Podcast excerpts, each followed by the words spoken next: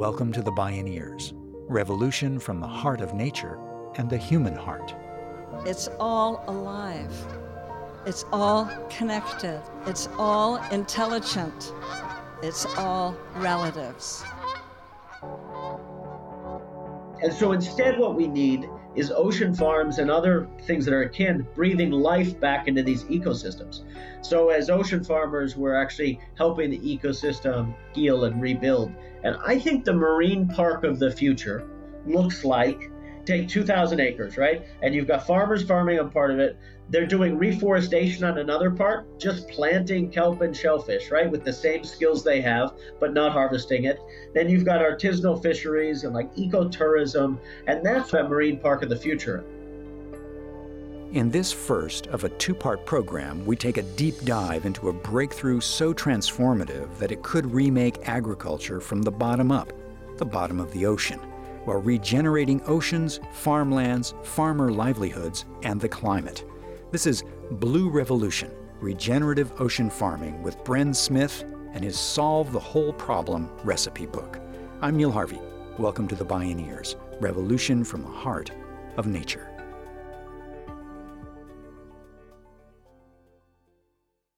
As climate disruption bears down, our food system is one of our greatest vulnerabilities.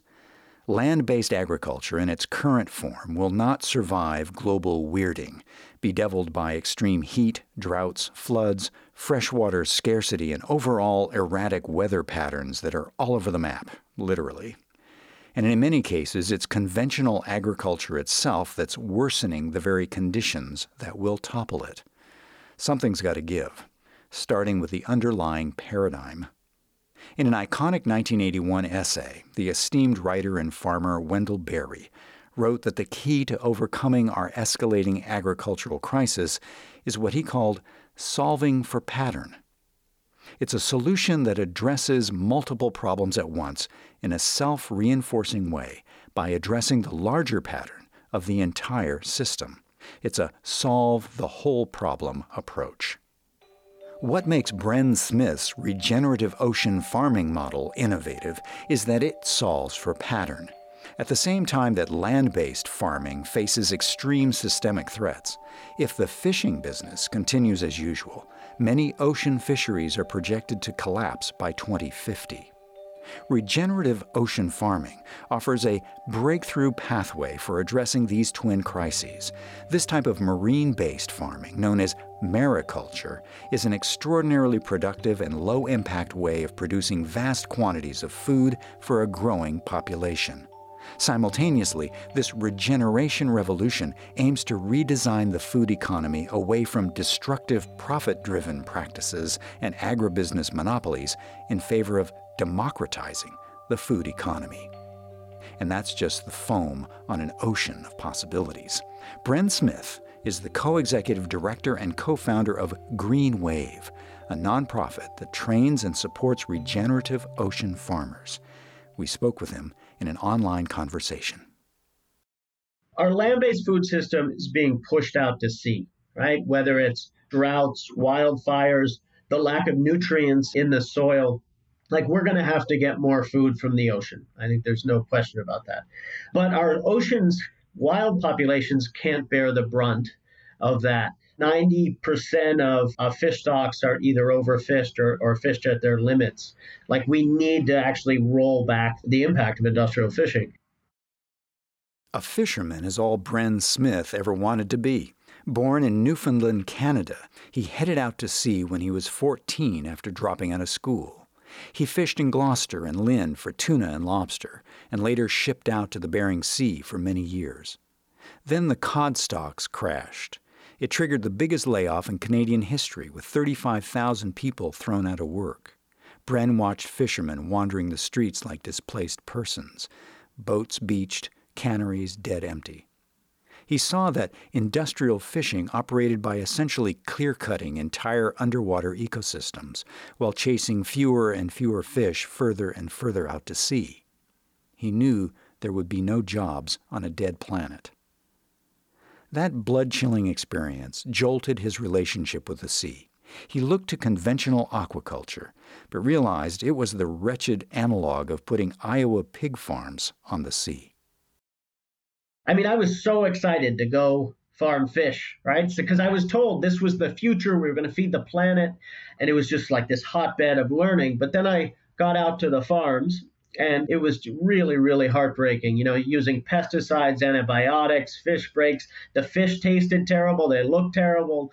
I think the aquaculture industry at that time, although it's really tried to make improvements, um, there are a lot of good folks really trying to innovate, but it chose the wrong thing. Like aquaculture did not ask the ocean, what does it make sense to grow? What it did was it asked the market, right? And what the market said at the time was, like, everybody likes to eat salmon and tuna. Why don't you grow salmon and tuna? And what we need to do is flip that and ask the ocean, what does it make sense to grow? What's unique about the ocean as an agricultural space? And you ask that, and the ocean says, why don't you grow things that you don't have to feed and don't swim away? And I think that was then my journey. Let's grow as many of those species as possible. And that's how you get to regenerative ocean farming at the end of the day. Synchronicity struck. When New York's Long Island Sound reopened to oyster farmers in order to attract young people into the shellfishing industry, Bren started Thimble Island Ocean Farm to grow oysters off the coast of Connecticut. Again, he encountered new secondary problems and had to change course. God, was I a bad oyster farmer. like, really bad at it. I killed millions of oysters my first couple years because it was psychologically such a different thing. Like, you know, I'm a hunter gatherer and my nature. And suddenly I was floating around in the same 20 acres, you know, supposedly cultivating these little creatures. And I found it boring at first. I was like, where are the rogue waves? Where's the excitement? But eventually I just fell in love, like developing the blue thumb, just really watching the winds and waves on this small patch of water and just knowing every inch of it every season. There's a real thrill to that. You know, I'd been oyster farming for about seven years, was very successful because I was close to New York. It was sort of the, the emergence of the boutique Brooklyn oyster scene, right? And that's where I really learned to think and appreciate food because I'm I'm both not an environmentalist, but I'm not a foodie either. You know, I, I like to eat at the gas station is my favorite. So that you know, the oyster company was doing real well, and then Hurricane Irene and Sandy came in, and that was hurricanes destroying my farm two years in a row. And one year is one thing, right? You're like, oh, terrible, but let me pick myself up, start again. You get hit two years in a row with 90% of your crop gone, over half your gear destroyed, and you realize that this is the new normal. Climate change at that point was supposed to be a slow lobster boil. It was going to be a hundred year off problem. And the environmentalists and public policy people were talking about it like, let's protect and save our children. And suddenly I was in the canary in the coal mine. I was like, no, this is about my farm, my boat, my livelihood, and it's right now. It was depressing, I gotta be honest.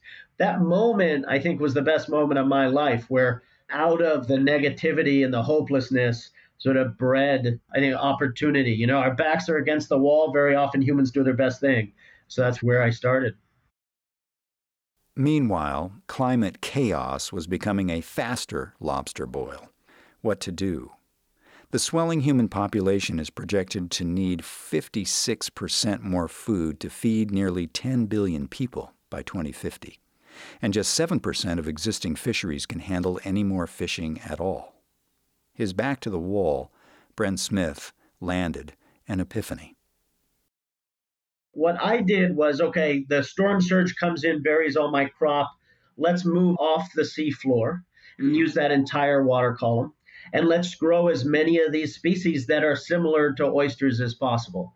And we have all these species. There are hundreds of kind of shellfish, 10,000 different seaweeds that's possible to grow. I mean, imagine being a chef and finding there are arugulas, tomatoes, kales that you've never seen, tasted, or cooked with before suddenly what becomes this very depressing story becomes a story of like an entirely new climate cuisine which taps into the creativity i think of uh, of one of the great culinary moments in american history i mean which is right now the other thing is like you know who's going to eat seaweed, right? And that's one of the core questions. Shellfish is is much easier.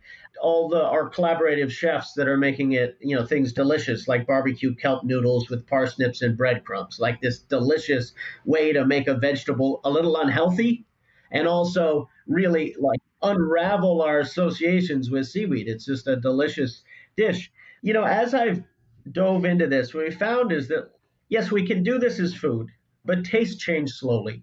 What's powerful about kelp is that it can be used in so many different ways. Right now, we've got a whole leaf strategy. And just from my farm last harvest season, the stems we turned into kelp pickles. The next set of the the stem uh, we used we turned into kelp flour and used it in plant-based burgers as well. Right, so that's the ingredient. Then we don't have any waste because we're planning ahead. Beneath the surface, regenerative ocean farming is a real life octopus's garden. At an event hosted by ABC Home in New York, biologist and author Ayana Elizabeth Johnson interviewed Bren Smith and asked him to describe what a 20 acre farm looks like. Imagine an underwater garden, right? And you've got hurricane proof anchors on the edges, then you've got horizontal ropes connecting these anchor systems. It's just a rope scaffolding system underwater. And from there, we grow our kelp vertically downwards, mussels, our scallops in lantern nets, and then cages down in the bottom and clams in the mud. And the idea is just to figure out how many different species we can grow in 20 acres. This is really permaculture of the ocean. The mussels grow in a sock. Could Yep. you just like explain a mussel sock Sure, for those who sure, may sure. not be familiar? sure. So when we seed the kelp, and after we harvest it, there are the, the little stipes left over on the rope, right? And mussels love those little stipes that are left over. And Stipes are seaweed stems. Yes, seaweed stems, exactly.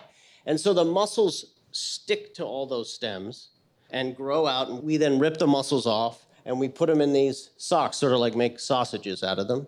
And so, the, and then we hang them back on the kelp line. And the idea is uh, we can use the same gear, we can rotate crops, uh, just grow, you know, keep growing year round. So you've got like stuff in the mud, you've got stuff on the mud, you've got three different things hanging and growing, and then you have different things that you're growing in different seasons. So it's a year round Yeah. scenario. How many tons comes out of one of these small farms?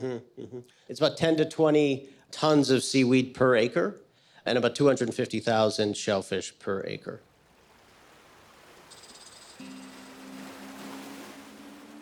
Bren Smith shows how we can sustainably harvest massive quantities of protein and nutritious vegetables from the seas in ways that also restore coastlines, communities, local economies, and the climate.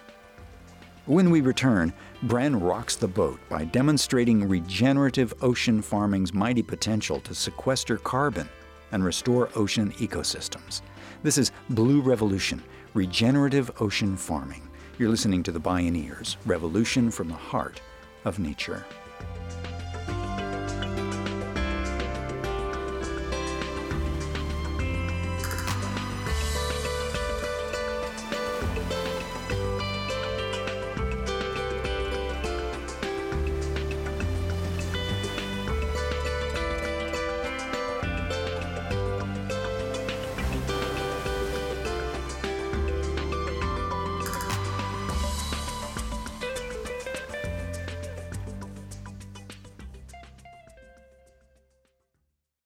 Have you ever attended the annual Bioneers Conference? This year, we're taking the conference online so you can take part wherever you are.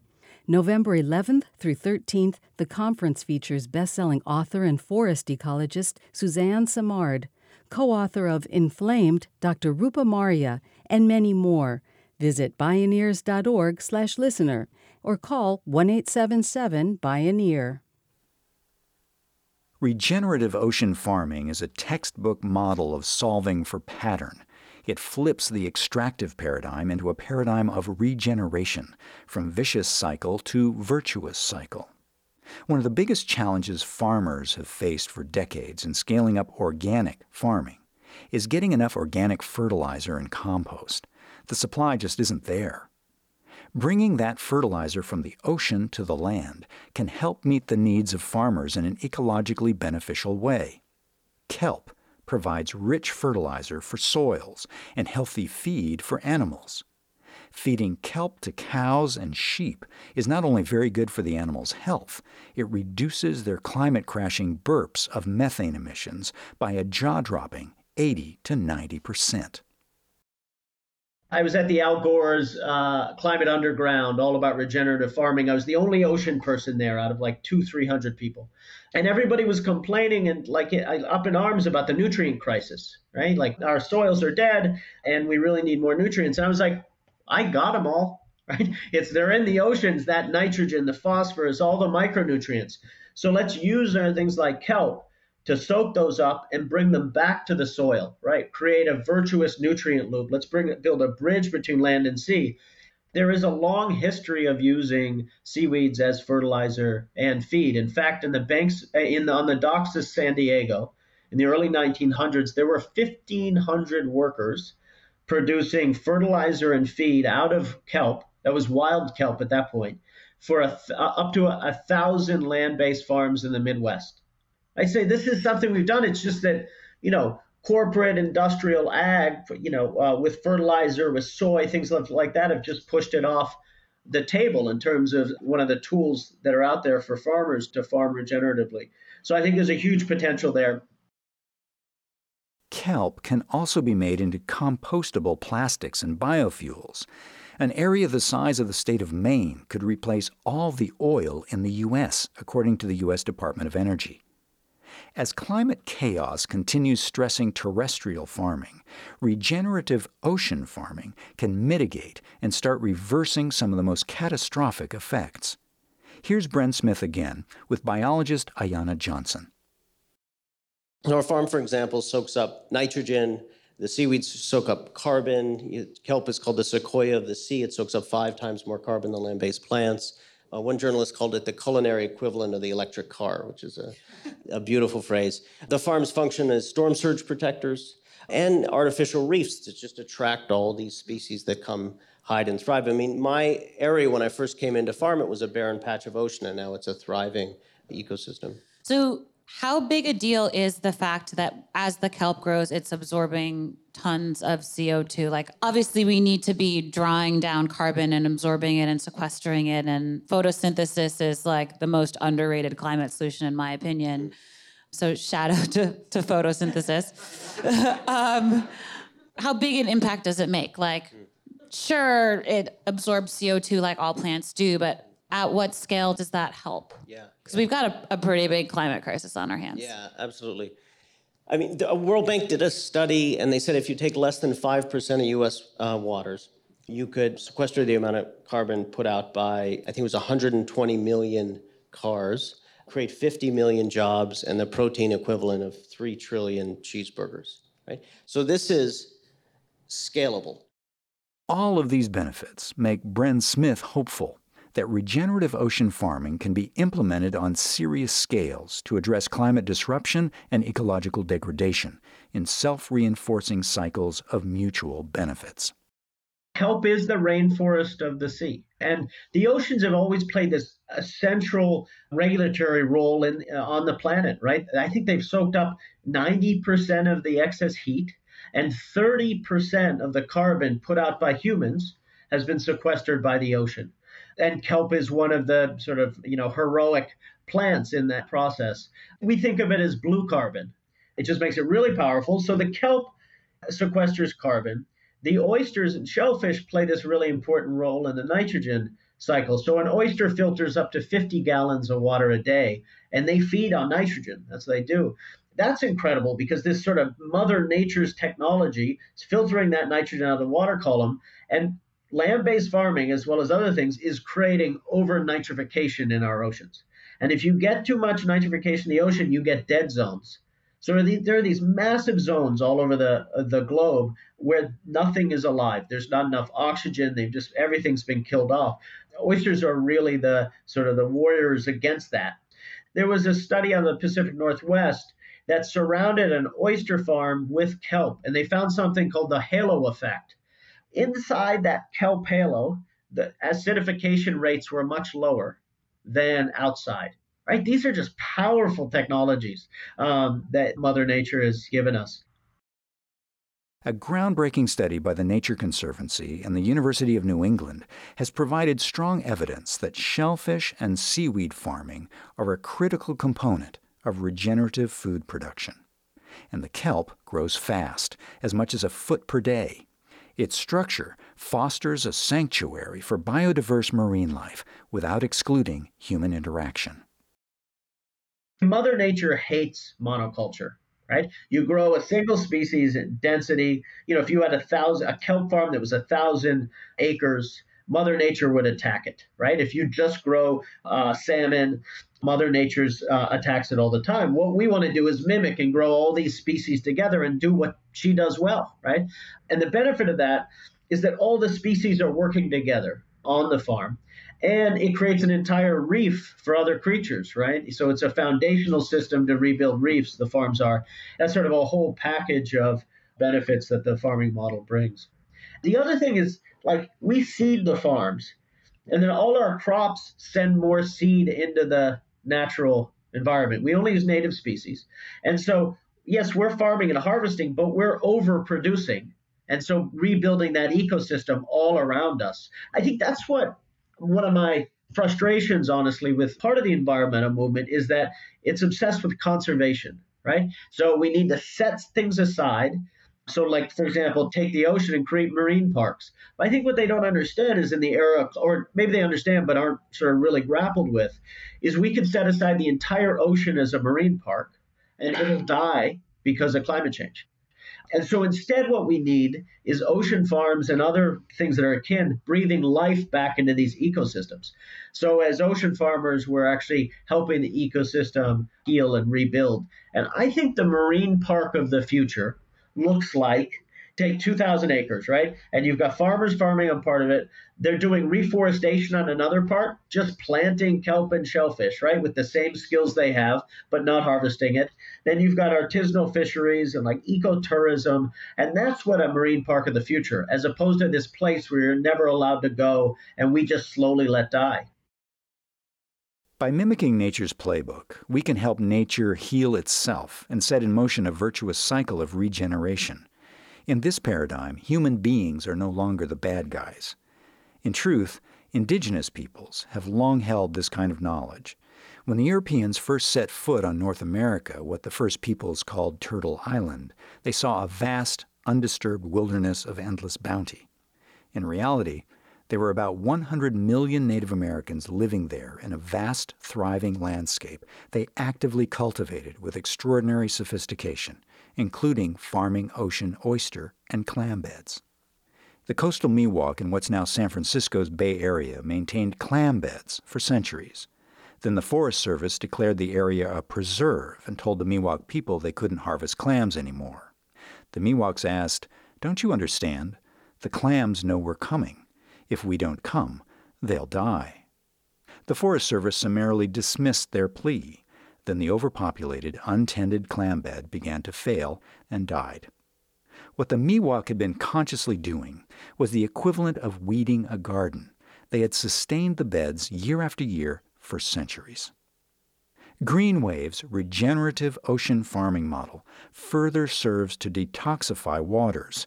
Since so called waste doesn't exist in nature, it becomes a game of mixing and matching organisms to create desirable food webs. It's a process to clean water and soil that's called bioremediation. As a powerful bioaccumulator, seaweed absorbs pollutants as well as excess nutrients. For decades, the mining industry has used bioaccumulator plants to remove heavy metals from sites poisoned by surface mining. It's then possible to reclaim and recycle the metals from the plants. So we really see our farming uh, working in, in multiple ways. We have farming for food, and the key is uh, shellfish are the most traceable regulated food in the country because it's a live product. So we've incorporated our seaweed into that regulatory regime. Like you wish your arugula was as traceable as our seaweeds and shellfish. So regulation traceability has been key on that. We also grow in polluted waters on purpose just to soak up heavy metals, to rebuild those reefs. So we had a farm along with Dr. Uh, Charlie Yarish in the Bronx River, for example. And that was just to do ecosystem services, right? To rebuild that. We've got another farm we're working with the Port of San Diego uh, in California. And then the other thing is like we can just, the same skills for farming are required for food as they are with reforestation. So, because we can use our seaweeds to draw down that carbon, even say someday we can't eat it, it still has a role. Like we need to create the hatcheries and the, the skills to get people out there replanting the world's rainforest underwater, essentially. As public policy moves forward, if it moves the wrong way, maybe someday I'll just be the Johnny Appleseed of kelp out there all day, and that's fine. I still get to die in my boat, right? And that's the goal. but um, hopefully, society will get it, its act together before that. After decades of destructive farming practices and inaction on changing misbegotten policies and practices, global weirding is escalating the stakes. Massive change and mounting ecological disruption are inevitable. It's not a question not of if everything's going to change, but how. In this time, says Bren Smith, it's all power to the imagination and all hands on deck. I feel desperate at a personal level, and I think a, a lot of folks I knew that we need a new story to tell ourselves, right? Um, for this new era. Sort of, we're saying goodbye to one world, and we're just in a period we're being introduced to a whole new one. There's opportunity out in the ocean uh, in a major way. 40% of our country lives on the um, in coastal communities. Like head out to sea and, and get to work. Now that and that doesn't mean you know, like I do, farming in the winter and breaking ice off the gunnel, go into public policy and help us shape really progressive, powerful legislation that protects communities. Right? Go build a hatchery in your basement to create a community garden uh, locally, right, where you're you're welcoming folks out to grow their own food. Start clam gardens so community members can come down, harvest the clams, and feed themselves. Right, be a place for food security. There are a lot of ways to engage, and certainly there are just so many open questions and challenges that we face in this industry that we, we need all sorts of creative thinking. Bren Smith is writing Historic Tides of Change.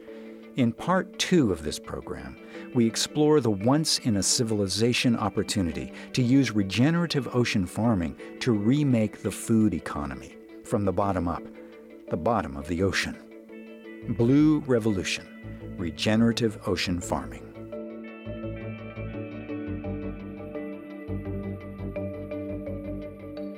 You can explore more of our media at bioneers.org. Subscribe to our podcast and newsletters and find out how to follow us on social media. This program is a production of the Collective Heritage Institute. Executive producer Kenny Ausubel. Written by Kenny Ausubel. Senior producer and station relations Stephanie Welch. Host and consulting producer Neil Harvey.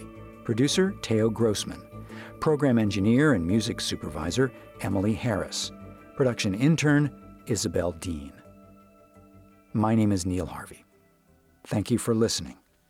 This is program number 244.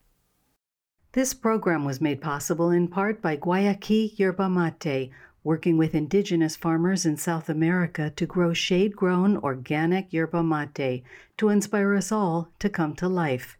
Learn more about Guayaki's products and regenerative mission at guayaki.com.